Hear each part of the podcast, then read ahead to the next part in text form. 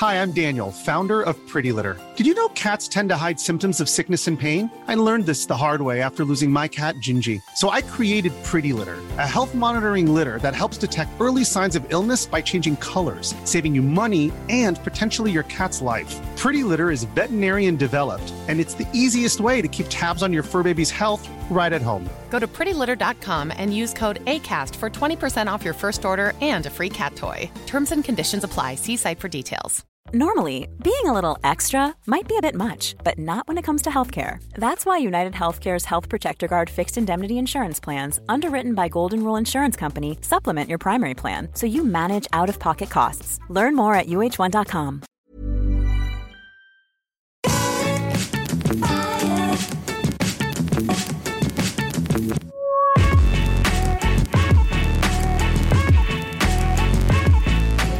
Hello everyone and welcome back to the Triple Jump podcast. It's a video game podcast. My name is Ben. It's not, it's Peter. And my name is Peter. It's not, it's Ashley. Oh, so confusing. Yeah, Ben's got the plops. Ben's got the plops. Ben's not here, so...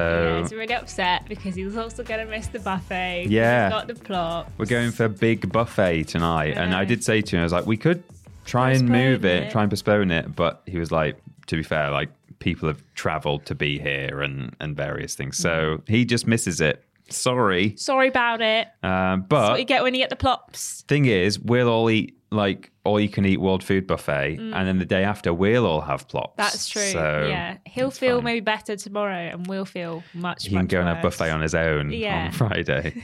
Um, so sadly, Ben is not with us today. No. Uh, like, likewise, we we should have been doing our anniversary stream today at time of recording, but as you'll know, by the time this podcast did, uh, comes out, that didn't happen. We played some Callisto Protocol instead because Ben is off, and we're not doing that without Ben. No, we can't possibly do it without no. Ben.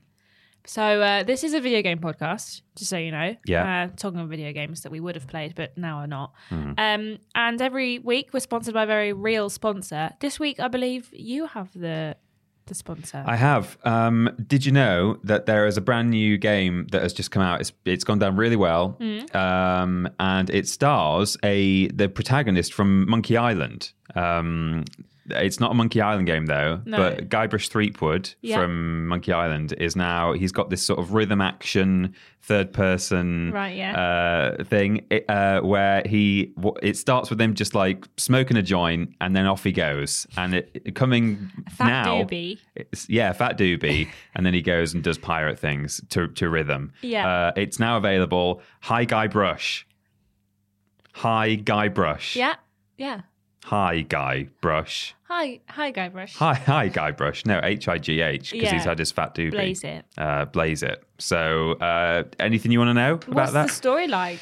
It's he just... just has his doobie and then, you know, music starts playing what and off he goes. What kind of music? Is it like pirate shanties? Or uh, yeah, probably. Hardcore E D M? I think a mixture. It's it's like that specific sea shanty song that was mm. remixed into, I mean, it wasn't hardcore E D M, but no. it's. I think it's just that song over and over again. Oh, right. Yeah, it's the, the same. What's season. It called? The Weller Man. Yeah. Yeah. It's just that. Yeah. Doesn't that sound like, like a great game? Men on TikTok singing it mm-hmm. over and over again. Yeah. But you have to, you know, swing your sword and do your quips in time to the music. Is there a quip button as well? Yeah, as yeah. as there should be. Yeah, in um, every game. Except it, well, it might be in every game, but it's not in this one because it's not a real game. What? It's a lie. I, I got you there. I can't believe it. Yeah. I've heard so much about Hi Guybrush. Hi Guybrush. Um, no, we're not sponsored by the game starring Guybrush Threepwood smoking a doobie. Hi Guybrush. Uh, but in fact, we are sponsored in a way by you, the people at home. You keep the lights on by being patrons. Uh, and for as little as one dollar per month, you can be a patron on this, uh, uh, well, yeah, a patron on this podcast and ask questions on this podcast. It's hard when Ben's not here. We never get to do it, so we're so out of practice. Well, it's like, I, kn- I know all the info, but he's got an actual, when you say the same thing week on week, yeah. uh, it's just in your head, muscle memory. And yeah. whereas I'm just saying it, I'm piecing together the yeah. words as I go. You're trying to like autofill what Ben says yeah. in your head. Because mm-hmm. I always think I know it because I can like mouth along with him when he's doing it. But then as soon as he's not here, I'm like, I don't know. Just fly by the seat of my pantaloons. Yeah. Uh, but for as little as one dollar per month, you can sponsor this podcast and get uh, other awards as well if you go for a higher tier. Uh, and ask questions right here. So we submit a question, uh, a question tweet, um, post thing. Page. It's not a tweet, is it? It's, no, a, it's Patreon a Patreon post. post. But I think we probably tweet about it saying questions are wanted. Yeah. But it's a Patreon post uh, and you can go and ask questions right there. Such as? Just like... Jason Smith, who did just that and said, hello, Bap. It's just uh, app. It's just app. Or par. par. Hey, Par. Hope you are all well. If you had to pick one video game, uh, video game world to live in, not as the main character, but as an N P C, which one would you pick? Personally, I'd pick Pokemon. I'd imagine it would be slightly terrifying to have someone be able to catch actual God and have them do battle. Uh, but I'd like to quite... Uh, I'd But I'd like to exist in a quiet village on a corner of the map where I can collect cute, slightly less terrifying creatures and go watch gym battles as a spectator. Thanks, Jason. Thanks, Jason. Thanks, Jason. Um, I've got a couple here. Mm-hmm. I think, although, again, it would be terrifying, um, although there are probably a lot of seemingly nice video game worlds that would be terrifying to live in because you have to have your conflicts, don't you? Um, I'd quite like to live in Cyrodiil from Oblivion. It's just so pretty. And maybe if you're walking around, you can just constantly hear Jeremy Soule's music in your ears. It's just playing everywhere. It like comes down from the sky. If you smoke a fat doobie, you can yeah. always hear the music. That's all you have to do. Mm-hmm. Um, but it seems like a nice place to live, apart from all of the bandits and wolves and mud crabs yeah. and people trying to kill each other all the time. Um, and Oblivion gates that have been opened. Actual Hellspawn attacking the world.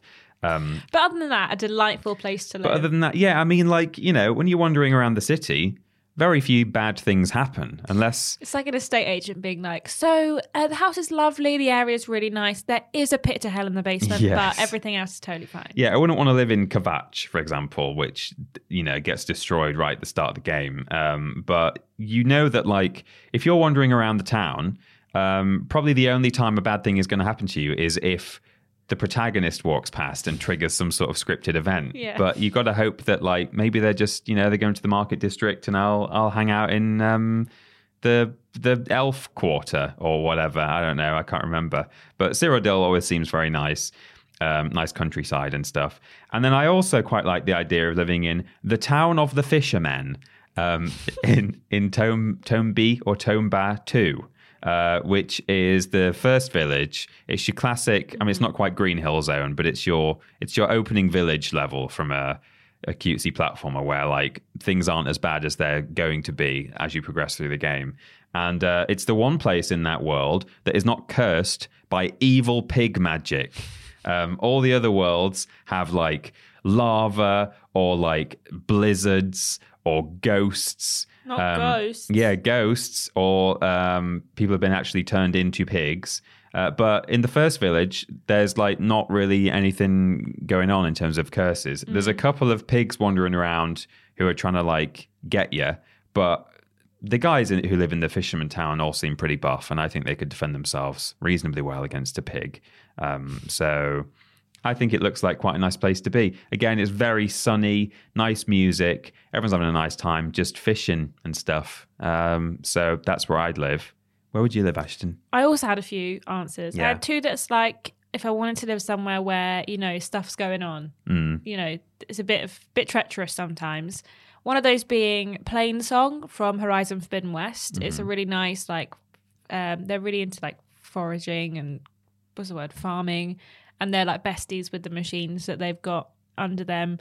And they've got this nice like house like situation on top of a satellite dish. It's lovely. Lovely oh, place yeah. to I've be. I've seen it. I've yeah. seen the pictures. And they're always singing because they think the plain songs, like they're always singing and doing some lovely choral music. So I could oh. wake up to some lovely music in the morning. Um, and if they ask me to sing, I'll say, no, sorry, I can't.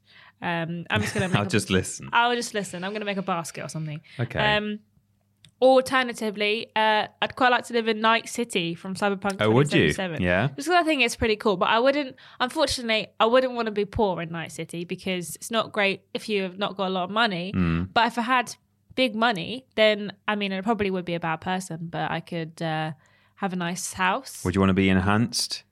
I'd probably have a couple. Yeah, yeah, yeah. I mean, you'd be, you'd stand out if you didn't. Yeah. Because you, how would you like hack into everything that's around you? You've got mm-hmm. to plug yourself in and stuff. So probably that's a nice place to be. But if I wanted a really relaxing life, like a really nice location to just hang out, you know, chill, vibe. Yeah. I would want to live in Animal Crossing. Okay. Yeah. Maybe I'm a little animal. Yeah. Crossing. Crossing. Yeah. Uh, catching bugs or fishing, just meandering around. Mm-hmm. Every Sunday we get to go listen to a man play guitar in the square. We yeah. all have a good time. You know, just a nice time. I would be like, have money held over my head by a power-hungry raccoon. Yes, a raccoon would. But, yeah. uh, you know, these things we can move on from. Yeah. Or maybe alternatively Disney Dreamlight Valley, because there's right. no power-hungry um, Tanuki even mm. trying to get my money. There is Scrooge McDuck, but I could just avoid him. True. Um, there's also, speaking of valleys, Stardew Valley. Yes, like I've nice also written that one down yeah. as well. And I have just thought, I don't know why it didn't occur to me, given that it, I say it every week and answer some question, but uh, the first world of Spyro one is really say, nice. It's just like grassy and, and sunny and nice. Yeah. Just hang out, like yeah. just chill, just meander around. They haven't got jobs. No. They just wander around. Mm. What do they do all day? Just hang out. Yeah, best, just have fun. Best time ever. Mm. And then someone else is running around, making the village a nicer place. Yeah, exactly. Like, someone else has to do it all. Doing all the work, mm. you know, sorting everything out. Whereas I could just sit in my house for most hours of the day. He, the person at Disney Dreamlight Valley, they bring me three gifts a day that I really want. Amazing. And I can be like, great, thank you so much. Yeah. I'm off to Scrooge McDuck's now to buy myself a new outfit. And then I'll meander back to my house, maybe do some fishing on the way, and have a great time. Sounds perfect. Yeah. Plug me in right now. Yeah. Um, Beam me up. Yes. Scotty.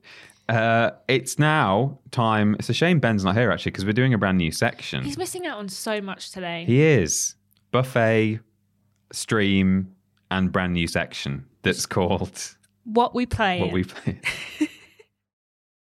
It's what we play in time. Time to talk about what we have been playing this week. Peter, mm. what have you been playing this week? All I've been playing this week is Dead Space, and I'm really enjoying it, and I think I'm almost finished. Um, I realised that when I did my Quipscope, and it's not Quipscope anymore, it's a review corner, uh, and we'll be doing one of those in a moment, I think. We will. Um, when I did my review corner, I said that um, it's it's largely just a kind of a carbon copy of the old game, but just visually improved gameplay, maybe a slightly slightly tweaked. And I, I said that in a in a good way. I was like, oh, this is all good.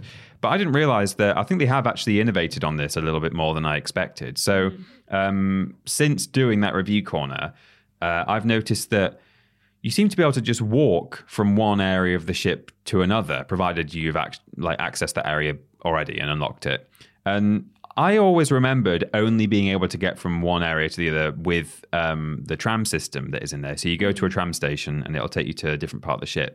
Yeah. Um, and I was like, maybe I'm just mis- like misremembering, because it's been years and years since I played Dead Space. I played it like about a year after it came out originally, and that's the only time I played it. And I did say in my review corner, it might have been a good idea for me to have a quick refresher, even if I just watched it on YouTube or something, so I could make a, a better comparison. Mm-hmm. Um, but I was reading recently someone saying like, oh yeah, the Dead Space remake is really good because like now the whole ship feels alive and connected, and I think they've just added more little side areas to go and explore. Um, and so I think that travel aspect is a new thing, like being able to to walk from one area to the next. Um, and potentially, so I'm do, I've been doing like little side uh, side quests, side missions and stuff as I've been going. And I have, I just assumed that they were always in the original version. But at this point, I'm like, I don't know, they might have just added those in. Mm. I, I don't know. So uh, if you're trying to base your judgment on uh, whether to play Dead Space uh, on on how it compares to the original, I'm not the person to ask, as it turns out, because I've forgotten uh, a lot about the original. But I also think most people probably wouldn't have played the original for an equally yeah. long amount of time. Yeah. So it is, it's close enough to the original that like you don't feel like you're playing a brand new game. Absolutely, yeah. And it, it's it's that thing. One thing I did say in the review corner is one thing that this thing this game nails is uh, something that a lot of remakes and remasters try to do, which is creating an experience that matches the rose-tinted memories in your head of what mm. the original was like. So in a way, it's they've they've absolutely nailed it in the sense that I'm enjoying what I think are actually some new features and not even realizing that they're new features and just going, yeah, this game is great. Dead Space was great. I'm really glad that I'm playing it again. Mm. Um,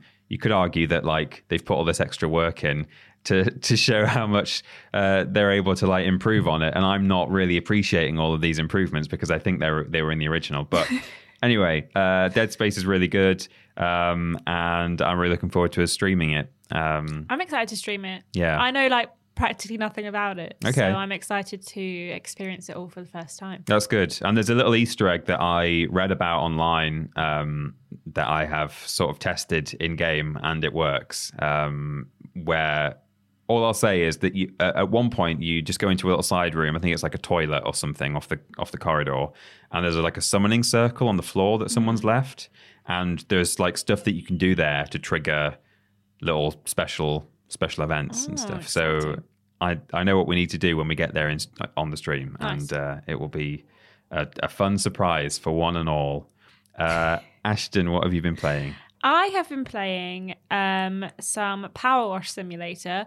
We know I'm a stan of this game. I think it's really fun and it makes my brain make a nice noise. Mm-hmm. Um, and they recently released the Tomb Raider kind yeah, of Yeah, I saw this packs. advertised. Yeah. So you clean... Basically, the first map of this new pack is... Um, cleaning the entire front of Croft Manor. Mm-hmm. So you're up and down on all the, the front of the house trying to clean everything. It's filthy, disgusting. Lara, please. Lara, Winston has been slacking. Exactly. And then um, you clean her, like a salt course that's in the back oh, garden yeah. and her quad bike. And then later on, um, you clean like her Jeep and her boat. You can say her jeans. Her just, jeans. You just do she's some just, laundry. She just stood there. um, so, and I've I've enjoyed it. I think it's great. So it's that game where it's great, and I like that there's new content coming. We've also got a Final Fantasy pack on the horizon, yeah. which I'm quite excited for as well. How do you clean, like higher up on Croft Manor? Is there scaffolding, or so do there's you have to scaffolding, gl- right? And then sometimes there's ladders, and you also have like extra okay. long nozzles, so you can like mm. expand how far you can reach. Uh, okay, um, it's really good. It's a really yeah. good game. Everyone should play it. Um, and I've also been playing Deliver Us Mars, which mm. maybe we just go straight into a review corner. Okay, let's do that. So Ashton, yes, what have you been? Well, you have just said what you've been playing. You've been playing um, Deliver Us Mars. Deliver Us Mars. Tell us about it. Yeah, it's the new game from Frontier Foundry. Well, they I think they published it, and it was created by I want to say Keon Interactive, mm-hmm. um, and they are. It's a sequel to Deliver Us the Moon, which yes. came out in twenty seventeen. Um, it's not like a direct sequel in that you play the same character because um, you can't after Deliver Us the Moon. I won't right. say why, but if you play this game, find out pretty early on. Okay. Um, but yes, so you play as a character called Kathy Johansson, and basically you are going to ch- you're trying to find the arcs that were built by the Lunar Council, which includes Kathy's father, Isaac, right. and they were stolen from the moon by the Lunar Council. They took them, as well as a bunch of like Earth's best and brightest right. in cryosleep. They took them all. Um, and they haven't heard from them in like ten years. So they just assume that they've all been destroyed. And basically the earth is crumbling. The atmosphere is flipped and oh, no. nobody has any money or any uh. energy, and the food's running out and there's no like greenery anymore. Um, but you're living at large because you're an astronaut. So mm-hmm. you're like got the best quarters and you've got a nice bed and stuff. And there's all these shanty towns that you drive through. And essentially, you there's a message that comes through where your father is saying moon bear, which is the thing that he keeps calling you um, okay. when you were a child in the flashbacks and stuff. It also gives you a little moon bear. And they sent us a little moon bear as well. So we have our yes, own little Yes, they did. They bear. did, yes. Um, I remember. And essentially, they find out that the arcs are on Mars, and they have been this whole time. Okay. So Kathy, her sister Claire, who is also an astronaut, who's her older sister, and Sarah Baker from the first game and her boyfriend, husband, maybe I think it's husband, mm-hmm. are also, they're all on the ship. So we're going to Mars, finding the colonists, finding the arcs, bringing them back to Earth to try and save the planet. Okay. It's essentially the premise. Um, and I've played the whole game. I finished it now. And I think the story's really interesting. It's a bit sad in places because you kind of find out that like, you know, things are happening on Earth and this Mars situation, can it help it? We don't know. Right. Who knows? Yeah. Um, and um, yeah, I think I think the story of it's really good. I think the voice acting's really good.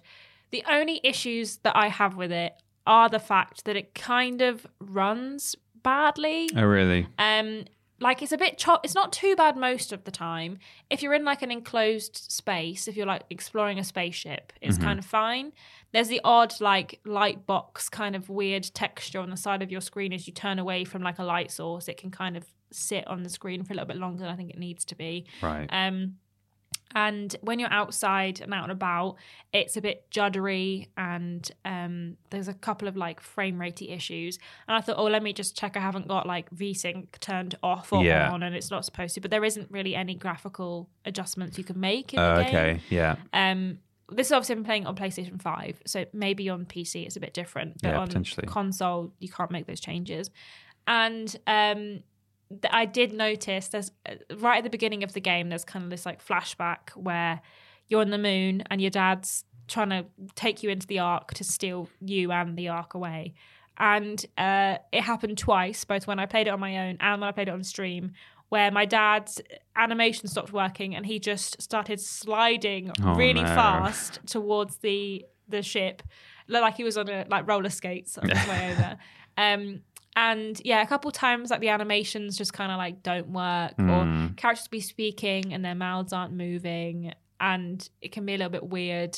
Um, and then also I had an issue with popping in in that there's one specific instance where you're like traveling in a little buggy to the rocket to go into space, and all of the um, like palm trees along the side just kind of like pop in as uh. you go. And that again happened both times I played it. So I thought maybe it was an issue because I've played it on like the day before launch or whatever. But no, it's it's still an issue. Right. But these are things that like don't impact your gameplay like that much, but it's just things that you notice when you're mm. playing a game. Um, what is the gameplay like then? So what what's your kind of just gameplay cycle, gameplay so loop? It's kind of, I was a bit surprised actually, because you, from all the trailers, it's like a third person um, game. You've got a little like drone called Ayla that's with right. you the whole time. And you're exploring these spaceships and Mars in like landscapes and stuff. And you're using your like pickaxes to climb up walls that can be climbed, okay, where yeah. you're pressing like R two to put one in and L two and then like taking mm-hmm. one out and putting it up, which by the way, I hate. Right. But that's, if that would be in any game. Like I just yeah. don't like that way of climbing. Um, so yeah. And then you've got like these puzzles that are called like stream links, where you've got these like light beams that you're trying to connect and mm-hmm. make sure that they've got enough like blocks to fill up the right sections, or you're taking blocks away by bouncing them off things and right. like, taking a level of power away to open doors and stuff, which I really like and I wish there was more of. There's not as many of those puzzles as I thought there was. So we played a demo for this a little while ago. They, mm. said they gave us some early access to it. Yeah. And um, the two bits I played in the demo were still in the game, as I expected, but they were kind of the only two bits of major like puzzle solving that you have with these like stream links. There's like bits uh, okay. and pieces throughout that like require you to use your brain, but for the most part it's not that much puzzling. Yeah, it's more exploration, and you find like bits of like lore about what's been going on, and you find these holograms that tell you the story as you go through of like what's happened on this colony ship and and so on and so forth. Um, and then you visit different like locations. So you start off on this the Ark on mm-hmm. Mars, and then you go to a food processing facility, or whether they're growing the food, yeah. try and figure out what's happening there, because basically you can't find the colonists and you're trying to figure out what's happened to them right. and where they all are. So you go to like an oxygen signature and there's nothing there, and then you go back to the Ark and you kind of find out what's been going on, and you're trying to discover new areas, and then you end up going to the other Ark to try and like figure out what's going on. Okay. But there's also a lot more like flying a rocket than I anticipated. Oh, so okay. when you first get in, you're like going through all the checks and you're actively having to like press buttons mm. and like they're like turn on the oxygen, and you're like flicking the switches in the order that that she's telling you to, and like writing like making the knobs go into the right place so everything's yeah. running okay. Do that a couple times. There's a couple bits where you're out in space like fixing the ship at the beginning of the game. Um, and then once you're on Mars, there's another bit right at the end of the game where you have to fly a ship again to like leave Mars basically. Right. Um, and yeah, I, I, feel like, I think it's really interesting, and the story's like all linear, and okay. you know, yeah. it makes didn't it makes sense to go from one area to the next. One thing I did really like is that if you've like traversed your way to an area, once you've finished the mission, it doesn't make you traverse all the way back. You just face the back and you're at the next place. Oh, nice. Which, okay. I love that. I was like, yes, thank you. More of this in games. Mm. Um, a couple of things that I would have liked would have been like when you find a piece of lore or a piece of information, she just kind of goes, let me write that down. And I'm kind of like, I would like her to like comment on things. Yeah. Because some of the things you find like involve like her father or certain things. And when you find it, there'll be a little comment underneath from her like in the like log. Yeah. That says like, wow, I didn't know they had these on Mars or mm-hmm. something. And I kind of wish you'd just say that like outwardly. Rather, rather than a generic, than, yeah. I'll write that down. Yeah. And then, then when you look at it, you see the emotional response. Yeah. yeah. And I kind of would like that because the person who plays Kathy, her voice acting is really good. Mm. And I like was intrigued by what she had to say. And I kind of wish that they explored that a little bit more. Mm-hmm. The traversal is annoying, um, but that's personal preference. I think people might not hate it. There's one bit at the end of chapter six that I will reveal now is a ball ache and is a kind of a jump where you have to go from one wall to a wall behind you, like from like holding onto your pickaxe. Right. You have to jump backwards and turn around mm-hmm. that you've never had to do in the game. Right. Apart from the odd like jump to the left or the right, you've mm-hmm. never had to jump behind you. And all the ways that I thought normally it would work, where like you press X to jump and you press up for her to like go towards the camera, I couldn't do it. I was doing it for like twenty minutes. I almost turned the game off because it was right. so annoying to me. I thought I must be missing something. I was like looking for like a clue. I was like, maybe I'm not putting something in the right place. I'm not supposed to like jump backwards. Yeah. I had to Google it and was looking at this walkthrough of this guy doing it who's obviously streaming it, and someone told him, oh, hold down when you're going jumping and like she'll turn around.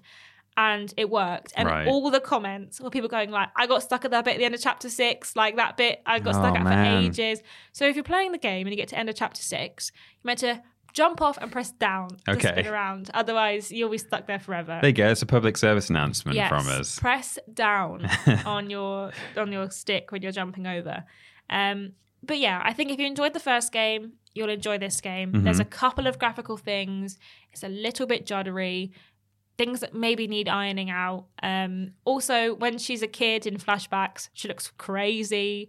Uh, I don't know. What do you mean? Like, I don't. She kind of just looks like a hobbit. Like the way right. that they've like scaled her model, potentially because they like scaled her down. Yeah. Her head like looks a little bit too big, and her shoulders look a bit too stocky for like. She's meant to be a ten-year-old and she just looks crazy. Like, like whenever it just looks like a grown-up squished yeah, into a ten-year-old's body. Yeah, basically. Whenever I, whenever she was a kid, I was just like, she just kind of freaked me out. But yeah, um, if they iron out the graphical issues, and I wish there was more puzzle solving, but the rest of the game's interesting and the the story's intriguing. Mm-hmm. Um, so I, I do think it's worth giving it a go. Um, but I just hope that they iron out a couple of these issues right. soon. And then maybe I think they'll... it might put people off. Yeah, that's a shame. Like pop-in and stuff like that, you kind of would mm. hope that that's not not so much of an yeah. issue nowadays. The but... pop-in isn't so bad. It's more the like judderiness in like right. open locations. And if there's like a sandstorm, which obviously happens mm. on Mars, or yeah. like a blizzard, it's a bit like... difficult to see what's going on. Mm. It's just a bit juddery, but hopefully they'll iron out those issues. Yeah, and then maybe they'll do um, Deliver Us Jupiter next. Jupiter, just work Venus. Their way through the yeah. uh, solar system. Yeah, yeah. Maybe. I also googled how long it takes to get from Earth to Mars, and it's six to nine months apparently. Oh wow, which okay. wasn't as long as I anticipated.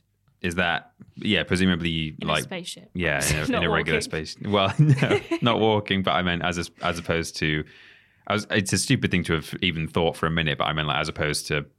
Sci-fi like F T L travel mm, but yeah. I mean given that you can get to the sun in like what is it eight minutes the sun's light takes to reach us so mm. Mars would not take long at all um but excellent. Well, should we go back to the podcast? I think we shall. Okay, well, thanks us for talking about Deliver Us Mars. mm. Now it's time for question two, which comes from Rock Reese. Hiya, Bap. It's Pa Rock Reese. How did you not prepare for this? It also says hey. Oh, it says hey, sorry. Sorry. How did you not prepare for God this? Damn it. Um, after seeing the Xbox showcase, I'm really excited about Redfall, as Arcane have my implicit trust since Deathloop. They've consistently delivered really well-crafted games and have no and have given no reason to make consumers believe this game should be any different. Of course, there's no risk here because it's on Game Pass. But have any of you ever co- completely trusted a dev to deliver on a game and had your trust wavered by a game being not so good? P S. I kind of feel like everyone's went through, uh, I feel like everyone went through this at some point with Assassin's Creed. Thank you, Rock Reese. Which is true. Thank you, Rock Reese.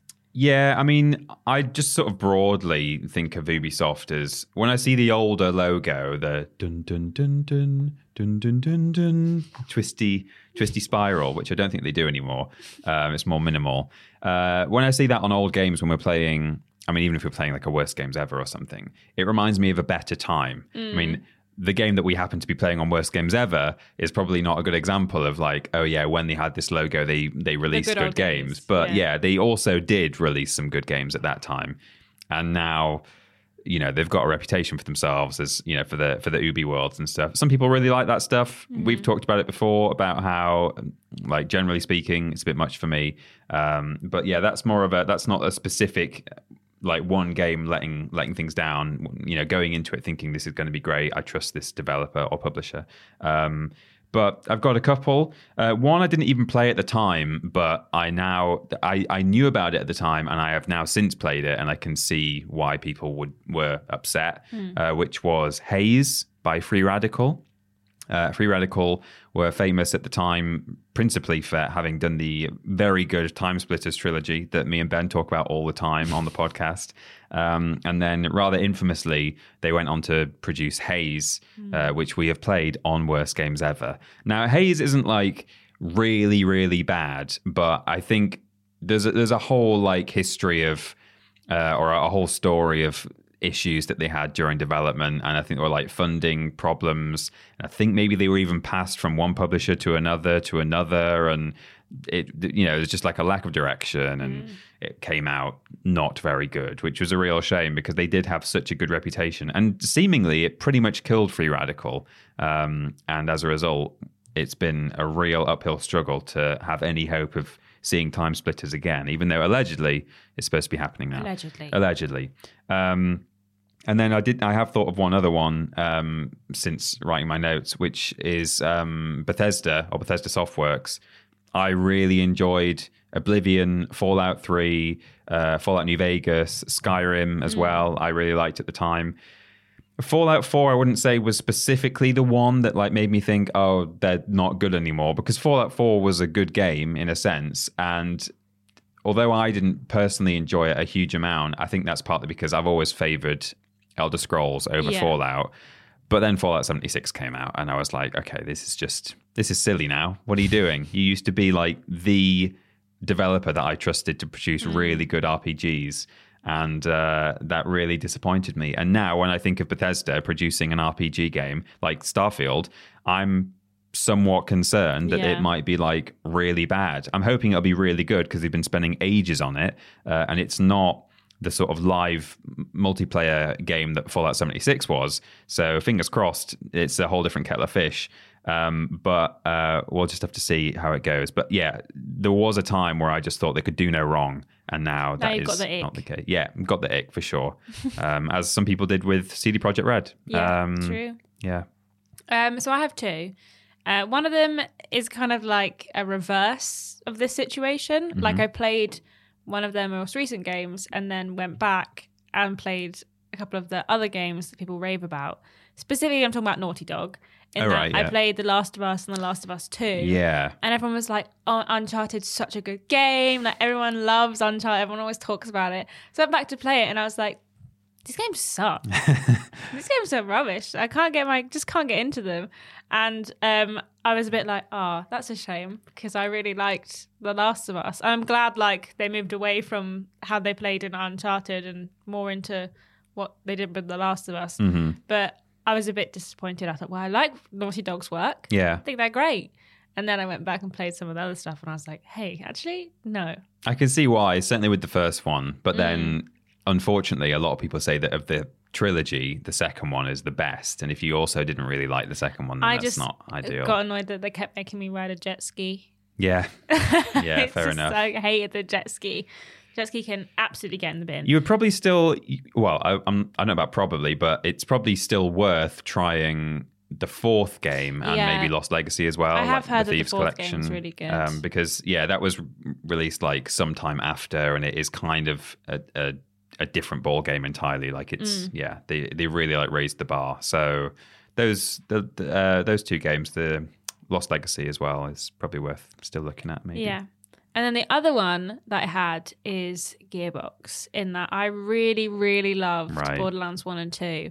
And then Borderlands three came out, and it wasn't like, I don't think it's terrible. I think it's a good game, and I think that like it had a lot going for it. But also, like, it just wasn't really what I wanted from it, and it kind of didn't quite deliver. And then I thought, hey, maybe the next one will yeah, be better. Yeah, we'll give him a chance. Yeah, it's just one little hiccup. This girl is on fire and all that. Mm-hmm. Um, and then Tiny Tina's Wonderlands came out, yeah. and I was like, oh, oh no, because I didn't really enjoy that game either. So now I'm kind of like beginning to, well, I've got the ick a little bit. I've not got the full ick. Yeah. I will still give them one more chance right. to win me back and give me, you know, the highs of Borderlands one, two and pre-sequel. But they're just going to need to give me just just a little something, something, just a yeah. little something, something to show me that they still care. I wonder if Ben me. would have given the same answer. He might have done. Maybe. And uh, he wasn't he disappointed with um, Tales as well, Tales yeah. from Borderlands, the recent one. That's a shame. And that was Gearbox as yeah. well. Yeah. Oh, yeah, they they kind of need to find themselves again. I don't know, like yeah. Randy Pitchford, he's, you know, he's doing his own thing, like just always doing some stuff. And they just need to find their rhythm again. And maybe figure you've out taken his lucky on. shirt or something. Maybe, he but he back. shouldn't have tried to sell his lucky shirts. No, he you know? shouldn't. He That's shouldn't. not my fault that I bought them. Also, I think um, certainly Borderlands three had come out before you bought that shirt, and Tiny, Tiny Tina's, Tina's Borderlands had as well. Yeah. yeah. Okay. Well. Yeah. So sorry, Gearbox. Mm. Get to work to make me happy again. Get please. on it. Yeah. Uh, well, that's.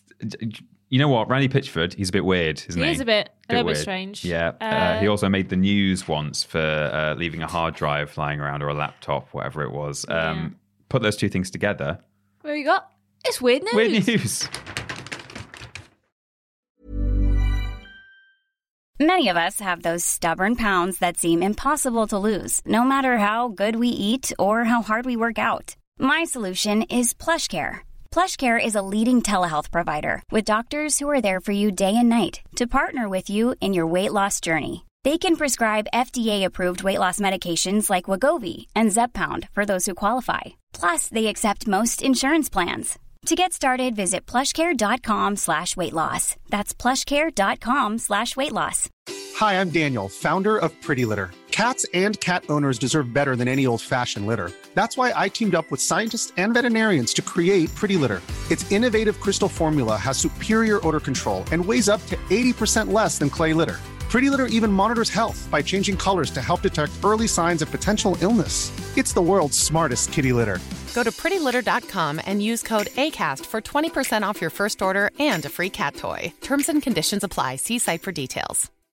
Here's a cool fact. A crocodile can't stick out its tongue. Another cool fact, you can get short-term health insurance for a month or just under a year in some states.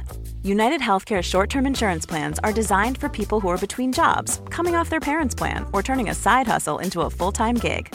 Underwritten by Golden Rule Insurance Company, they offer flexible, budget-friendly coverage with access to a nationwide network of doctors and hospitals. Get more cool facts about UnitedHealthcare short-term plans at U H one dot com.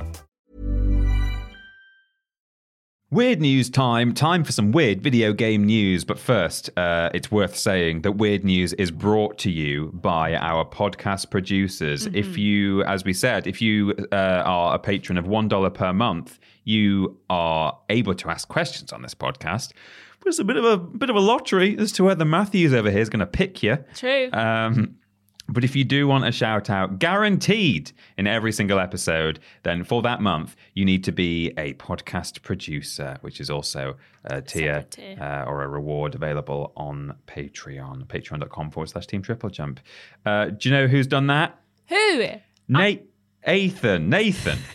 She-Were Goliath. Nexus Polaris. Duncan Wilson. Nicole Hansen. Ellie Nicholas. Gabrielle Philippink. Melody Elbonet. And Katie Garrod-O'Jarrod. Thank you so much, podcast producers. Thank you. You so, are the best. The good thing about that, with only having two of us, is we're able to mix it up a bit yeah. and read some different names. Say some new names. Because it's always the so same ones, mm. um, which is fine. It's great. Which is fine. I like it. Your names are good too. Yeah. But it's nice to sometimes say other people's names. Mm. Do you have some weird news, Peter? I've got some weird news. It was sent to us on Twitter because we do ask for weird news submissions on Twitter and Facebook every week. Mm-hmm. Uh, this one was sent on Twitter. I didn't even check the Facebook post to see if someone else sent it.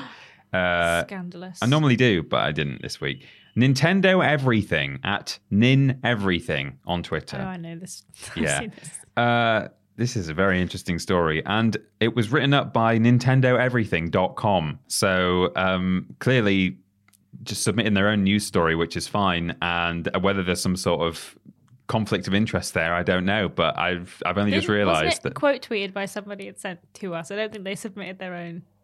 I, I don't know. I thought, um, unless I, unless I missed... Maybe I scrolled down slightly too far and missed the...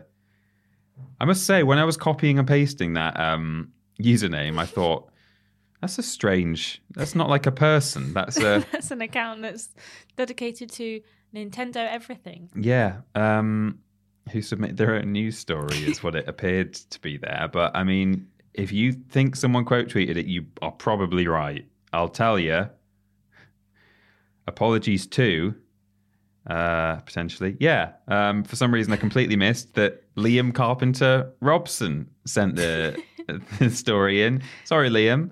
Um, I got you back, Liam. Don't yeah, I did, it did make me think it was a bit strange that someone called Nintendo Everything submitted it, and then I've just opened it. I was like, oh, it's Nintendo Everything dot com. That's very weird.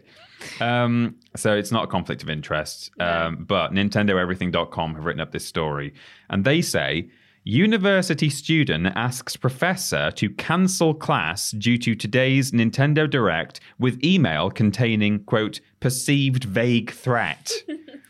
um, so this was written up yesterday uh, at time of recording because of the Nintendo Direct. Mm-hmm. Um, Which was quite good, by the way. Yeah. Um, so here we go. The California State University Fullerton is being extra cautious today, on the eighth of February, after um, a uh, student sent an email to their professor asking for class to be cancelled, quote, for the good of humanity, due to the Nintendo Direct presentation airing later today. Well, I'm sorry, but if you, like, I would, one, would never email my tutor being no. like, let's cancel class for the good of humanity for a Nintendo Direct. And also, like, why would you write that? Yeah. In America, why would you write that? Yeah, that's kind of, that's... dodgy. Um, and also, the other thing is, if I really, really wanted to watch the Nintendo Direct, I just would either go to class. Yeah, I would either just not go to class that day, or you know, not even all day, just for whatever it is, an hour or two. Um, and or I would like just wait till your class is over. Like mm. you know, it's going to be available as a as a V O D, like only hours after your classes are finished. Just you'd probably be okay. I have to do that when I go to work and the Bad Batch has come out, you know? Yeah, like Criminal Minds comes out on a Friday yeah. night, and I have to wait until the, I get home from work on a Friday. To Just to stay well clear of Twitter because everyone's talking about everyone's it. Everyone's talking about it. All I don't say, hey, Peter, cancel work today. No. Or else. For the good of humanity. For the good of humanity. Uh, so, while the individual later followed up and admitted it was, quote, a bad joke, it was still enough to put people on edge. The C S U F police department did believe that the, did believe the email to contain a perceived vague threat. Because of this, there'll be more safety measures in place today at the campus, quote, out of an abundance of caution. Uh, the full notice reads, tonight we were made aware... It says made away. I don't know if that's what the, the actual notice said, but tonight we were made away of a perceived vague threat to campus received by a professor via email. The email referred uh, re- referenced a once-in-a-lifetime event that would occur tomorrow, February eighth, and the individual urged the professor to cancel class for the good of humanity. After hours of investigation by our, by our detectives, we learned of a Nintendo Direct event that would occur at the exact date and time the individual suggested the class be cancelled. The individual, believed to be a C S U F student, then reached back out to the prof- professor via email, admitting it was a bad joke regarding the Nintendo Direct event. Out, an abund- out of an abundance of caution, additional officers will be on campus tomorrow. Student community service officers and community servant specialists will be highly visible, and our K nine team will walk the campus and buildings. Wow. I mean, I mean, it's good that they're like, you know, just in case. Being being, being safe. Cautious. And it's good that there'll be dogs on campus. Yeah. That's great. Yeah, but you won't be able to touch dogs because no, they're at work. They're, they're at work. Yeah. Um, but uh, Council yeah. work right now for the good of humanity. I want to pet that dog. Yeah, I want to pet the, yeah. Just make vague threats so that dogs appear. No, don't do that. Don't do that. Don't do that. Um, we understand that a threat of any kind, real or not, causes many fear, many to fear for their safety. Please know we will do all we can to ensure the safety of our campus community. Ends the notice. Uh, Nintendo Directs are often seen as events to be celebrated as they contain exciting news and announcements for fans. In this case, perhaps things were taken a bit too far. Once in a lifetime event. There I mean, it's not. There There's wasn't several even any year. massive announcements that, no. like, I would say dictate you having to be so excited about something that you ask your student, your teacher to cancel your class for the good of humanity. For the good of humanity. Ridiculous. Um, Cringe. Anyway, everything, as far as I'm aware, was all okay yesterday. At just some recording. nerd. Yeah, just just a nerd. Just some nerd causing a ruckus. Mm-hmm. Um, how dare. How dare. Ashton. I have some news. Mm-hmm. It comes from Jerker thirty-eight at Jerica or Jerica Lucchini. Mm-hmm. Sorry about that. I can't read my own handwriting. it's not It's not your fault. I just can't read. Um, and it comes from Kotaku by Luke Plunkett. Mm-hmm. He's back. Odds and ends section, Excellent. so you know it's good. Um, Assassin's Creed wins Grammy. Presenter absolutely butchers the pronunciation. I have not... I've watched this video so many times. It's I saw this video... my favourite thing. I didn't realise this was a recent thing. I just saw the clip out of context mm. and thought it was from like... It was from like this this week's Grammys. Oh, was it? Oh, ten out of ten clip. I'll yeah. play it for you in a minute if you've mm-hmm. not heard. Um, so, for the first time ever, tonight's Grammys Awards featured a category just for video game soundtracks, and the first ever winner in this new category was Ubisoft's Assassin's Creed. Valhalla. Mm-hmm. Um, congratulations, a momentous occasion for everyone involved, but for the rest of us, also a very funny moment of live television. Um, talk about video games been nominated before, like Kirby in twenty twenty-one, and even won Grammys before. Christopher Tin's in Civilization four intro was which was back in twenty eleven. Sorry, there was a Roman numeral in that and oh. I couldn't read it because it's stupid and I hate them. uh, twenty twenty-three saw the debut of a brand new category called Best Score Soundtrack for Video Games slash Interactive Media. Nice. Um, then there was, so the nominated was Austin Wintory. It doesn't say what for. He just was nominated for something. Right. Um, Bear McCreary for Call of Duty Vanguard. Richard Jacques for Guardians of the Galaxy, Christopher Tin again for Civ Like Old World, and Stephanie Economou for Assassin's Creed Valhalla expansion Dawn of Ragnarok. Right. Um, so I had a biscuit and I've got such a wet mouth. That's okay. You know when it's like you just start salivating? Yeah, salivating. There's no reason for that. I just I had a biscuit. Um, composer and violinist Economou, who at the time publishing had a Twitter bio saying non-award-winning composer, is now an award-winning composer. Nice. Making the occasion even more memorable for everyone watching at home, though, was presenter and comedian Randy Rainbow, also nominated tonight for Best Comedy Album, being given an envelope that had Assassin's Creed Valhalla written inside it and then reading it like this. And the Grammy goes to... Assassin's Creed Valhalla. It's the pause after Assassins as well. It's Assassin. Not just Valhalla. Creed, Valhalla. Brilliant. Such a good moment. Why? I get that, like, they don't want it, not that it really matters, but they don't want anyone to know ahead of time, even like ten minutes ahead of time, you know, mm. oh, we can't we can't possibly tell him until he opens the envelope. Like, yes, you actually can. You could have done that. But even if that's the rules and you're saying it's in the envelope, he can't know the winner. Or even like give him a brief of how to say all of the... At least, yeah, that's what I was going to say. Like, okay, seal the winner in the envelope, but mm. tell him the name of each one so that he's not opening it and for the first time ever seeing the word Valhalla in his life, which, I mean, it's not a made-up word. Um, like, you know, it's not it's not something that the creative team came up for no. for Assassin's Creed. It's... Uh, it's a word that's been used many times before. Yeah, in, in other brands and, mm-hmm. and obviously going back in mythology, of course. But yeah, that's uh, amazing. Yeah. Um, it must be nerve-wracking at the rest of times being up there announcing awards, knowing that so many people are watching you. Um, then imagine being asked to read, not Beyonce, but Assassin's Creed Valhalla, Dawn of Ragnarok, when you're not someone who has been exposed to those words non-stop for three years, and has somehow internalised them and made them seem even remotely normal. It is not a normal collection of words. It would be hard. Would it? Would it? I mean, I guess, well, yes and no, but what wouldn't be hard is briefing him about the names of all the possible winners. Yeah. Um, and then, so Randy Rainbow, who read the award wrong, he put a thing on, he put a notes app apology on Twitter. Oh, wow. Did it really? Not quite need... an apology. Okay. It says, um, yes, I totally had a John Travolta, Adele Dazeem moment at the oh, Grammys. Oh, gosh, yeah. It was the second category of the show. I was still finding my footing and didn't know vi- and don't know video games, and as many phonetic spellings, and as...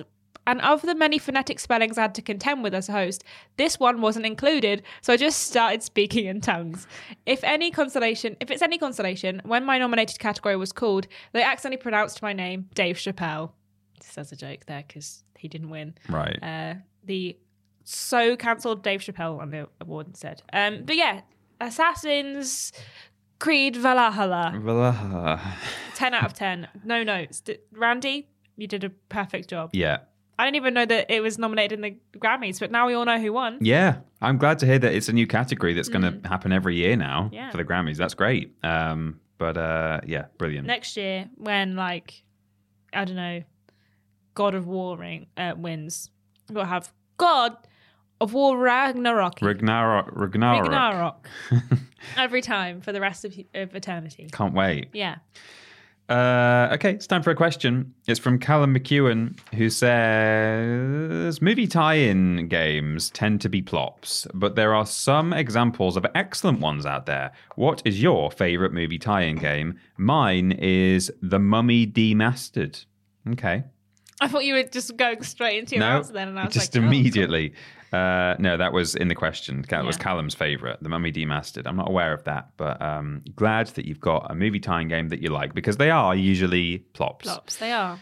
Which um, is so weird, as like the the issue that I have with movie tie-in games is that none of these movies do pretty well. Like, yeah. They're normally quite successful.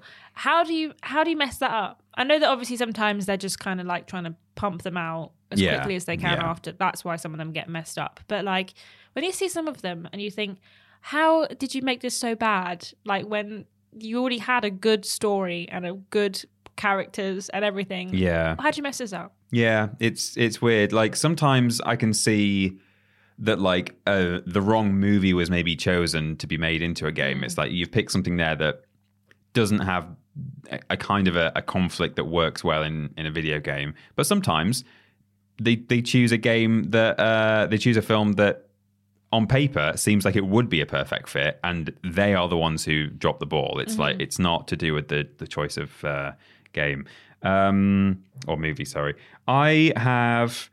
Not played much of it, but I'm very aware of how good Lord of the Rings, The Two Towers is. Um, I played a little bit at like a friend's house on a few occasions and I really liked it.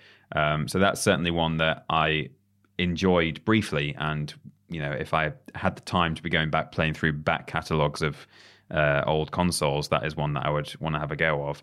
Um, but in terms of one that I enjoyed at the time, played it a lot, and actually played very recently on uh, our Twitch channel, um, is Peter Jackson's King Kong, yeah. the official game of the movie, as it's called um, officially, uh, which is really kind of cinematic, especially considering that it was made for the P S two era. Um, you know, now we're very used to games presenting themselves like a film um, and, you know, having interesting set pieces and like characters that you can really relate to and uh, people that you care about and so on. Um, but that game for the time had a surprising kind of level of polish in terms of its set pieces and its presentation.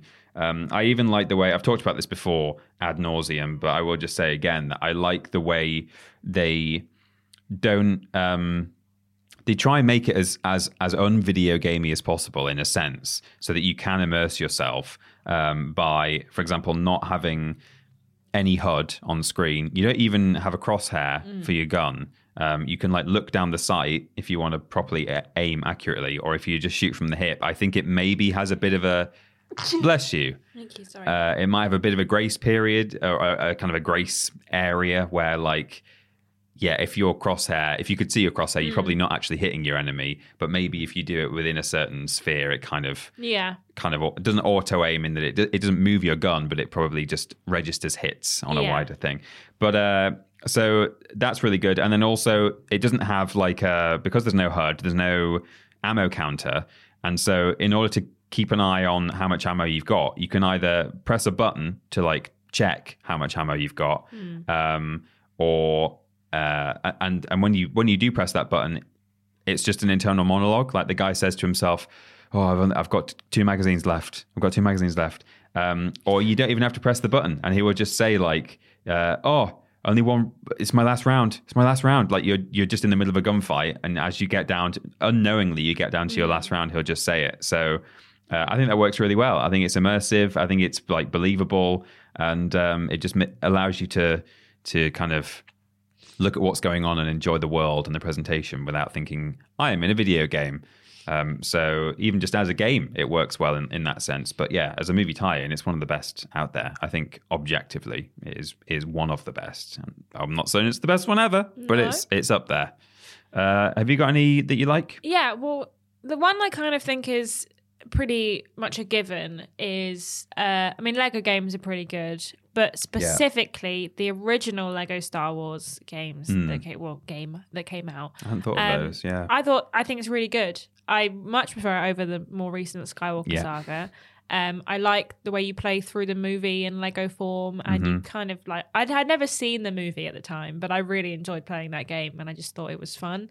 Um, and I just think that I mean the Lego games are in general really good ways of kind of movie tie-ins. Like I really like um the Indiana Jones Lego game as well yeah. that goes through all of the movies in like sections and chapters, and you can remember kind of like the bits from the movie that translate into the yeah the games. um I think the Lego games are really good, so I'm always happy to say a Lego game is a good mi- movie tie-in. Um less so about Skywalker Saga, but that's okay. Yeah, because they can't all be winners. Um but also, and I don't know if it counts as a movie tie-in game, maybe it's more of a franchise tie-in game because mm. it doesn't directly follow along with a movie. It's Alien Isolation. Oh, yeah, okay. Because, I mean, you're in the same universe. Yeah, as... like it's not an adaptation of a movie, but mm. it, it you could argue that it ties into well, a yeah, movie. Because a... you play the daughter of mm. Ripley. So you're kind of like, well, it technically it is the same universe. It's yeah. more like a sequel than, I guess, a movie tie-in game, but mm. it is still tied into the movies. Um, I think Alien Isolation is a really good game. I think it goes on a bit too long. It ends like three times, but, you know, that's not the worst thing in the world. Um, but I think that's one game that just works really well as knowing a movie and having taken like the the... what am I trying to say? The like niches, no, the cliches oh, yeah. of uh, movies like Alien and horror, thriller ones like that, and then putting them into those games just works really well. I mean, obviously Alien's Colonial Marines isn't so good, uh, and by that I mean is objectively bad, but Alien Isolation really nails the same tone as the movies and just kind of gives you like a very similar feel to the original movies, which is good because that's kind of what you want from a movie tie-in mm, game. Yeah, you don't want it to be like tonal whiplash, like Colonial Marines, yes, where suddenly you're just ploughing down tons of xenomorphs. Mm. So yeah, I think Alien Isolation. Yeah, that's a good shout. And if you don't think it counts, whoa. Me. Well, I've just thought of I thought of one when you were talking about the Lego games that is also technically is probably more of a franchise tie-in, but I think it. You can see that there was specific references to the films, mm. which is, um, not to rake over old coals here, and it's a diff- slightly different case, but the two, the first two Harry Potter games on P S one yes. are very charming, very lovely. Unfortunately, they're now a bit soured, uh, if you think about them, because of the current situation, which we talked about in the podcast last week. Mm. But at least if you were to decide, hey, I, I really want to play a wizard game, um, the best way to do it without supporting J K Rowling is to download an I S O of a P S one game yeah. that is no longer being published or sold officially by anyone related to the rights holders. So um, if you... And those games, like, people consider to be really good or decent. I don't know if it's hard because there's like a massive nostalgia factor that that goes into it in, mm. in the sense that like, yeah, there are lots of games where you go, oh yeah, I play that for nostalgia. Uh, it's very charming. But I think there's something about those two. I think particularly the P S one builds that they they have this kind of quaint, slightly, you've seen like the weird faces, mm. haven't you? Like P S one Hagrid. Yeah, yeah, yeah. So in a way, like visually, because they're very dated and a bit strange, that almost they're like more endearing. Mm. Um, so, but I think like gameplay wise, I think they are fun. And it is that thing of like, it, it can be difficult to translate a movie or a book, whatever you're calling it, into a game at times. Like some of the sequences or set pieces from a film don't always work in terms of having control. Mm. Um, or there's just too much work to like offer, you know, oh, now you can fly the car, or now you can you're you're on the train and we've modeled the entire train or whatever. Um, so some of it works, some of it doesn't, some of it is skipped over. But uh, yeah, they've got a lot of charm to them. Maybe playing them if for the first time ever, if you didn't play them at the time, you might just think this is rubbish. Mm. But um, yeah, definitely for I think people who played them back in the day, they are nice to go back to. Um, They don't really make movie tie-in games anymore. No, not really. When I was looking kind of for a list, because I always forget what games exist, and I was going back through like a list of like movie tie-in games, and like apart from like, the odd one on the PlayStation three, and then potentially one or two like vague ones on the PlayStation four, there's not really that many like recent, you know, the last ten years mm, movie yeah. tie-in games, because I just think like they've just never really done very well. Maybe they sort of know that, yeah. like, hmm, it's that weird thing of like movies into video games doesn't always really work, and video games into movies doesn't really work either. It's that weird thing that crossing the medium just seems to be impossible to yeah. like, achieve well. But maybe because, like, so historically, you're right, um, video games into movies or T V shows didn't work. But now we're starting to see that maybe it does work, mm. or maybe it's possible. You've got The Last of Us, you've got The Witcher, which again you could say is actually the book, really. Yeah. But it's The Witcher, um, and then Sonic movie went yeah. down well. People are excited about Mario, Detective Pikachu, Halo. So Halo, right? yeah, as well. So if now we're proving that you can make the the the conversion in that direction, maybe people should start trying the the movie games again. Flip it back round, yeah. Maybe it's might work now. Yeah, we have the technology. Yeah, potentially. Well, I think it's time now. I'm just going to go straight into it. Yeah. It's the big discussion. Oh, okay. It's the big discussion time. Time for the big discussion. This comes from Nikki P. Hiya, Bap. It says, hey, Bap again. It's Pa, all right? Re- hey, hey, know pa. The future. Mm.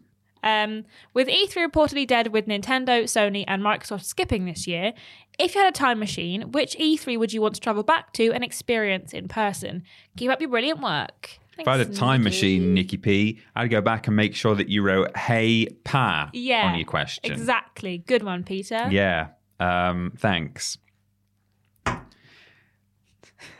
I have done some research um, mm-hmm. because no particular E three sticks out in my head, in my memories. They all just like blur into one, and not just all the E threes blurring together, but actually just all years. The conferences and oh, yeah. yeah, well, just years, years in general. Um, but you know, I even in the past few years where we've sat and done reactions to things, I now can't remember what year we sat and watched such and such a trailer, mm. or even what event it was actually on. Mm-hmm. Was it at the Bethesda conference, or was it at Summer Games Fest? Was it at the Game Awards? Was it E three? I don't know. So Gamescom? What was it? Yeah. So I did have to look this up, um, but I've I've just picked a couple that I think sounded like they probably would have been really good to be at. So two thousand five was the year that the Xbox three sixty, the P S three, and the Wii were all revealed mm. at E three, uh, all at the same time, which must have been a really exciting thing.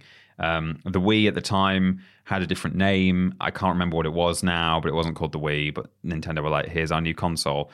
Um, and uh, yeah, to to hear about the P S three and the three sixty at the same event would have been super exciting. Mm-hmm. Um, and also at that same event, apparently Oblivion was uh, shown off. Um, I don't know if it was for the first time or if it was like more sort of uh, pre, pre-release, like it's coming out soon, here's a might have been a playable playable version on the show floor. I don't know, but Oblivion was there and was one of the highlights. Um, and yeah, I think the console reveals, that's probably the the most significant thing that you could experience at a, a conference like that. You know, like to to to have a game reveal. All right, it can be a really exciting thing. Even if it, it might be a franchise that you're a massive fan of and you're like, hell yeah, it's my sequel, it's coming. But then kind of blink and you miss it, you know? It might be like a minute-long trailer. If you're lucky, it might be one of the bigger games uh, being shown off and they'll they'll do like a ten-minute bit of gameplay or whatever. Mm-hmm. But if you're not lucky, it will just be a, a one-minute trailer. Is it is is that one minute going to make that E three amazing for you? Maybe it is, maybe it's not. But to sit and watch a load of new hardware be revealed has got to be pretty exciting, even just thinking about the potential of it, you know. Um, but if the, if I was to choose one in terms of uh, a, a trailer that I would go mad for potentially there and then, I could say twenty sixteen, uh, which was when Beyond Good and Evil two was sort of re-revealed. Um, there'd been like little bits of like leaked in air quotes um, content, which I don't know if it was intentional or not, mm. um, and and how real it even was. Uh, but that was when they the the current you know development hell Beyond Good and Evil two that we know now was first shown off with that C G trailer. Um, I remember where I was actually when I saw that. I'd gone round to Ben's house uh, and we were watching E three together. Um, I don't re- really know why we did that because we've never done that before or since. But yeah. uh, anyway, that's what we did. And uh, I sat there and I think possibly there'd been a bit of a suggestion that the game might be being talked about. So I because I think I was I was primed to at least think that maybe something will be shown. Um, and then this trailer started running. And there was like this this pig and a chimp that were just like swearing. And I was like, what the hell is this? What? This is a really strange game. And then as it went on, towards the end of the trailer, it shows like a girl with, with green eyes. And I was like, oh, is that, is this Beyond Good and Evil? And then the ship takes off, it plays the Beyond Good and Evil theme tune, and then it says Beyond Good and Evil two on screen. And in the moment, I was like, what the hell was that? And Ben turned to me and was just sort of like smiling, like, are you okay? Like, oh no, that, you know, you, you seem disappointed. Um, and I think it was just like the shock more than anything that it was mm. like tonally, th- there was a bit of tonal whiplash there to have like this chimp with a gun shouting, bang, bang, mother flippers, when the old game, the original game had like such heart and stuff. Um, yeah. So it was a real like shock, but then it was afterwards when I digested it and watched it again, I thought, no, actually this looks really interesting. Um, and then you still remain hopeful to this day? Well, yeah, they keep saying like we've not cancelled it when they have cancelled other things and they mm. keep hiring people for it. So hopeful is probably an optimistic word, but yeah, yeah. I'm yeah, I'm hopeful-ish. Um, the other thing actually that I, I, I remembered why I was so disappointed is it looked like they just rebooted it, like with Prey, where they just took the name mm. and made a completely new, different game and just called it Prey. Because I was like, who the hell is this monkey? And like, who's this character? And and it's because it was a prequel, which yeah. I didn't expect it to be. So I was like, I was thinking it was going to be a sequel. They showed off this thing that's called Beyond Good and Evil two. Seems to be set after everything that happened. And it's like, this does not look like it takes place after anything. So I thought that they just ripped the name from the original, made a whole new game, like retconned everything. So that was what I was disappointed about, and then when I heard it was a prequel, I was much happier. So uh, that probably would have been a really good thing to experience in the moment, um, mm. live at E three, or maybe I would have just been sitting there going through exactly the same emotions I went through in Ben's living room. Yeah, only you'd been surrounded by a bunch of sweaty strangers. Yeah, I would. So that would have been worse, um, or would it? Or would it? Would you rather be at Ben's house or surrounded by sweaty strangers? Mm, it's a toss-up. Mm, it's pretty close. Uh, so there you go. Uh, Ashton, which E threes would you like to have experienced? I would just quite like to go to any of them. Yeah. I have a specific answer, but I would like to just, I would have liked to go to the one like twenty nineteen. Just nothing, nothing particularly exciting potentially happened that year, but mm-hmm. just a way to just like experience it before. Before it all crumbled. It all crumbled down to nothing. Yeah. Um, and I mean, if it, comes back. I would like to go eventually. So I'd like to go to a Gamescom eventually. Yeah.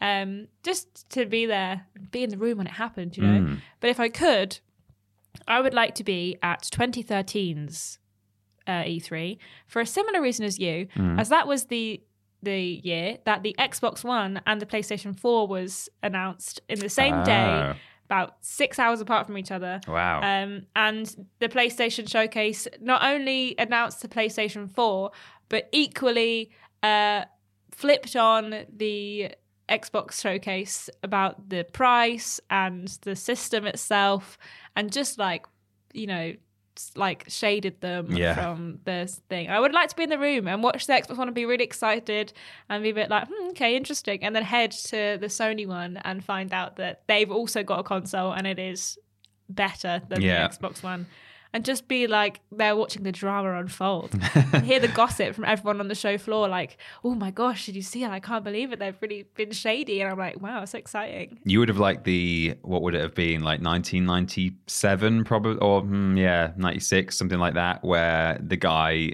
from Sony, whoever it was at the time, uh, they were revealing the price of the P S one. Mm. And just before them, uh, Sega had been up and had said that their console was going to be three hundred ninety-nine dollars, uh, dollars. And then for the place, when it was PlayStation's turn to do their speech and their their reveal and stuff, the guy literally just walks up to the podium, leans into the microphone and goes, two hundred ninety-nine dollars, and then goes back to his seat, and everyone like just cheers wildly. And yeah. it's like, whoa, the tea. Drama. Drama. Um, also at the twenty thirteen uh, E three, and probably the most iconic E three moment of all time ever, was the announcement of Peggle two. Oh, of course, yeah. Uh, and I was, I looked up the like E three, and it's like, oh, PlayStation four and Xbox One reveal. I was like, oh yeah. And I was like, wonder when the Peggle two one was announced. Same year. Same year.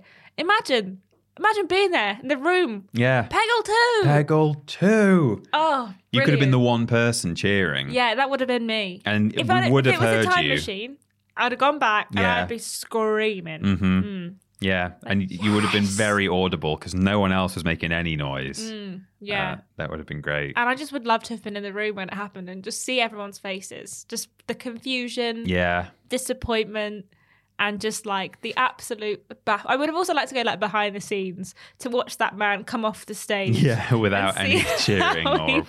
Feels. Yeah, just find out that... I'd be like, so do you think that went well? Yeah. And he's like sobbing. It's like uh, nobody cheered apart from that one guy. Yeah. Yeah. Peggle two. I was so excited for Peggle two. It's it's strange really, because like Peggle one, the original Peggle was, you know, people really enjoyed it. It was a bit of a phenomenon, I think, at the time. I played it and I mm-hmm. seem to have memories of it being like a, a bit of a thing that like everyone was playing.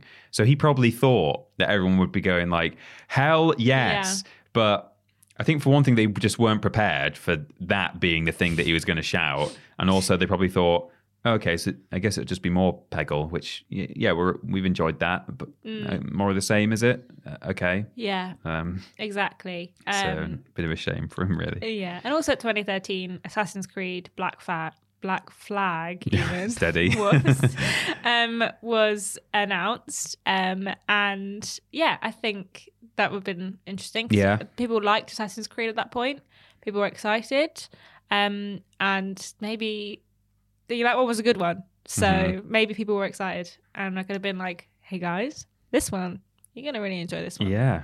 You get pirates, you're going to love it. Yo ho. Boats and all that. Sea mm-hmm. shanties. Smoke a doobie and you'll be hearing those sea shanties. Guybrush will be there. Yeah, exactly. And and in twenty years' time, mm. they will release a spin-off game that's not Assassin's Creed related based on this pirate technology. Or will they? Will it happen? Probably not. No. Yeah. So I would like to have been there ten years ago mm. to experience twenty thirteen E three. Um, and also I could just imagine like the, the culture in twenty thirteen was just... feral, so I would have liked to just be there when all of the nerds were out and yeah. you know, observe being it all. Feral, yeah. So yeah, so what when did you want to go back to two thousand five? Uh, two thousand five to see the hardware reveals and Oblivion. Uh, that would have been really exciting, I think, at the time. Mm. I think Todd Howard did just go up on stage and lie about Peggle two, Peggle two, Oblivion, uh, Elder Scrolls four.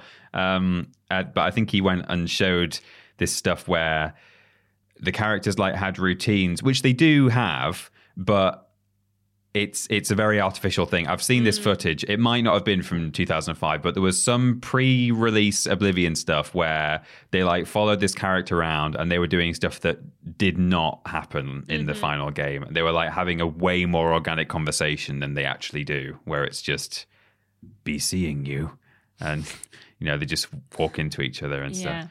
Or maybe we should go to the one where they announce like No Man's Sky and just yeah. get a megaphone and be like, lie. This is not how it is. This is not how it's going to turn out. Have you implemented multiplayer yet? No. No. Is there any like foliage on most of those planets? Yeah. No. That's true, actually. Like, I hadn't even considered that it's not just to go back and experience it, but like we could go back in time with all this knowledge mm-hmm. and just, you know, get rid of all the lies. Whenever Duke Nukem was earliest announced at yeah. E three, which there was probably some version of it spoken about in like the early noughties, Duke Nukem Forever, we could have said, this will take forever to yeah. come out. Um, so Or like go to uh, Cyberpunk twenty seventy-seven announcement mm-hmm. and be like, just so everyone knows, when this game comes out, it's going to be a buggy mess. Not breathtaking. Not breathtaking. And yeah. be like, Keanu, please, one minute. I yeah. just need to talk to everyone here. Um, I just like if imagine just going and sitting outside like with a stool and being like, I'm from the future, ask me anything. I can be like, I'm gonna blow your mind. Just be an agent of chaos. Yeah, I'm gonna blow your mind right now. There's mm. a PlayStation five coming Whoa. out. Going back to like when the PlayStation two comes out and be like, guess what? There's three more than this. And the third one looks like a spaceship. In fact, I've brought it with me. Yeah, you won't believe it. This is what it looks like. Yeah. Yeah. Um, well, have you heard now that uh, people are saying Uh, I can't remember what the source was, but like uh, that there might be a Last of Us Part three in very early development, and mm. if so, they're probably looking at P S six to yes, reveal it on or to release it on. Yeah. Um, I think it's a big citation needed there, but yeah. So there'll be the P S six one day potentially. Mm. It's not a good name though, PlayStation six. I, I mean, PlayStation five is all right, but yeah. P S six doesn't quite. P S six, no, yeah. Too many S's. Mm, mm. It is a bit, isn't it? Uh, so, well, there you go. What E three would would you go to? Which one? What year? And what would you sow the seeds of chaos by doing? Mm, yeah. yeah. Let us know how you would uh, butterfly, affle- bu- butterfly, butterfly effect uh, into the future. Gaming history. Mm, yeah. Yeah. Maybe you just like leave a, a U S B full of porn next to Randy Pitchford and be like, you need this for the future. Yeah. Or like a pack of cards. I'm like, people are going to love it if you mm-hmm. do magic tricks. Hey, Randy, have you ever considered doing a live card trick? I just stage? like pass him like a how-to magic book. Mm-hmm. And I'm like, you should read this book. Just, just have a look. Yeah. It's fine. Yeah. Page one, put a stooge in the audience yeah. and a false pack of cards. I would go to the, the show that Randy Pitchford started doing magic, and I would stand up before the stooge yeah. did and be like, excuse me, I want to do the magic. Yeah. And look him in the eye and be like, are you going to... What, are you going to send me back to the crowd and yeah. pick that person? Yeah, because I guess what? I'm doing this magic trick with you. Yeah, and I'm not picking the four of hearts no, or whatever it was. No, I will not.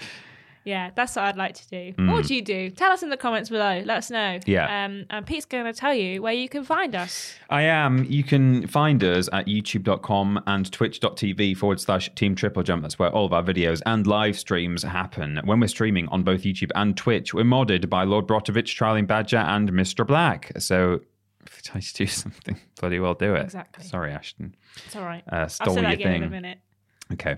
Um, and uh, if you've got Amazon Prime, part of the bundle that you're already paying for includes a Twitch sub that you can spend on us at no extra cost, and you get all the benefits and we get all the benefits. Everyone's a winner.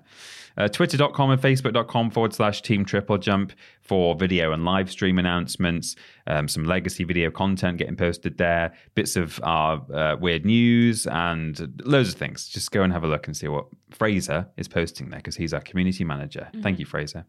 TikTok dot com forward slash at Team Triple Jump. Ashton posts TikToks on there. It's great. I do. Yeah. Yes. They're good. Thanks. Uh, and patreon dot com forward slash Team Triple Jump for our Patreon, where there are lots of different tiers available with lots of different rewards within them. So go and have a look at all of those and choose one that you like if you want to, or don't. We have a website. It's triple j u dot m p, spells jump. It's very clever. If you want to join our Discord, you can go to triple j dot m up forward slash Discord. And on Discord, we're modded by Jack, Joe, Tori, and Hollow Eyes. And if you tell you to do something, bloody well do it. Yeah. All right. Um, if you want to listen to the podcast in its audio forms, maybe you've got the plops and you can't bear to look at the screen, so you'd rather listen to something. Why not go to triple j dot map forward slash podcast and check out any of our live stream V O Ds? You can go to triple j dot map forward slash V O Ds. And to book a cameo from me, Peter, Ben, or James Jenkins, James Jenkins. go to triple j dot map forward slash cameo. We, we'll send you a Valentine's message to your friend or yeah. your, your lover. Or you. Or you. Hey, Valentine. Hey, will you be my Valentine? Hmm. Here's a rose. Um, if you would like to buy some sick and cool merch, such as the hoodie that Peter Austin is sporting, mm-hmm. um, or that t-shirt, yeah, that t-shirt also, you go to triple jump shop dot com and make sure you're following at triple jump shop on Twitter for the latest merch announcements. You can also follow me and Peter on Instagram and Twitter at, at, Peter, at that Peter Austin and at Scrambled Ashton. You can also follow Ben just on Twitter at confused underscore dude if you want to. Mm. We do lists every Monday, Tuesday, Wednesday and Thursday. We do live streams every Monday, Tuesday, Wednesday, Thursday and Friday. Thursday being the joint stream. Blaze it. Thank you, Ashton. On YouTube and every other day being on Twitch, uh, solo stream. Uh, Worst Games Ever is fortnightly, Friday for patrons of a certain tier, Sunday for everybody else. The podcast is every Saturday, and we do shows all the flipping time. Uh, please, if you would, leave a review on iTunes or your platform of choice, preferably five stars. It helps. Something to do with Al Gore's rhythms. We have um, some uh, exciting content coming out this weekend. And we've got stuff coming out, yes. We do. We have uh, Weirdest Games Ever. Ever episode mm. is coming out on Sunday. Patrons have already seen it. Came out last week for them. Yep. It is Guinness World Records, the video game. Mm. So on the Wii. Yeah. It's pretty good. It is a bit weird though. Yeah. Yeah. Very Which is strange. Just what we like. Mm. Yeah. yeah. Uh, and also every Switch launch game, playing every Switch launch game, Ben is doing that, which in theory should be due out on Friday. He is, um, he does have the plops, but he is still working on it at home, I believe. Mm. So he's saying it will be out on it Friday. It can't be stops even if he's got the plops. Yeah. So when I say it'll be out on Friday, that means it's already out because this podcast goes out on Saturday. Mm. So uh, it should be there available for you. And um, next week, we promise, will be our anniversary stream. Yes, hopefully. It will be, um, unless someone else develops plops um, mm. in the meantime. But uh, yeah, hopefully on uh, this coming Thursday, we'll be doing our anniversary stream, which will be very exciting. And it's also to celebrate a quarter of a million subs as well, yeah. which happened some time ago now, but uh, been waiting for the right moment, mm-hmm. I guess. And so, it's now, maybe. It is now, yeah. Um, Peter, just... And just one more time, yeah. what was the sponsor for this week's podcast? Uh, our sponsor is a game that it's been out, uh, it, it kind of was just dropped out of nowhere. No one knew it was coming. Mm. Um, and uh, Guybrush Threepwood from Monkey Island is getting getting real zooted. baked. Yeah, tooted. Zooted. Oh, zooted, right, yeah. And it's Hi Guybrush. You can go and play it now. Rhythm mm. action game, third person hack and slash thing. Sea shanties and that. Mm. All right, thanks so much for listening slash watching. We'll see you next week. Bye-bye. Bye.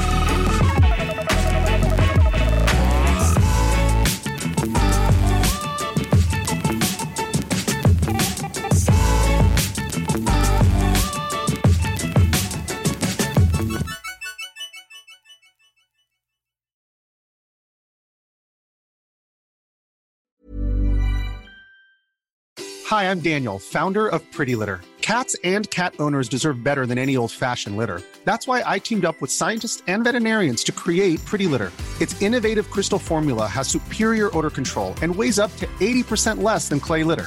Pretty Litter even monitors health by changing colors to help detect early signs of potential illness. It's the world's smartest kitty litter. Go to pretty litter dot com and use code ACAST for twenty percent off your first order and a free cat toy. Terms and conditions apply. See site for details. Hi, I'm Daniel, founder of Pretty Litter. Did you know cats tend to hide symptoms of sickness and pain? I learned this the hard way after losing my cat, Gingy. So I created Pretty Litter, a health monitoring litter that helps detect early signs of illness by changing colors, saving you money and potentially your cat's life. Pretty Litter is veterinarian developed, and it's the easiest way to keep tabs on your fur baby's health right at home. Go to pretty litter dot com and use code ACAST for twenty percent off your first order and a free cat toy. Terms and conditions apply. See site for details.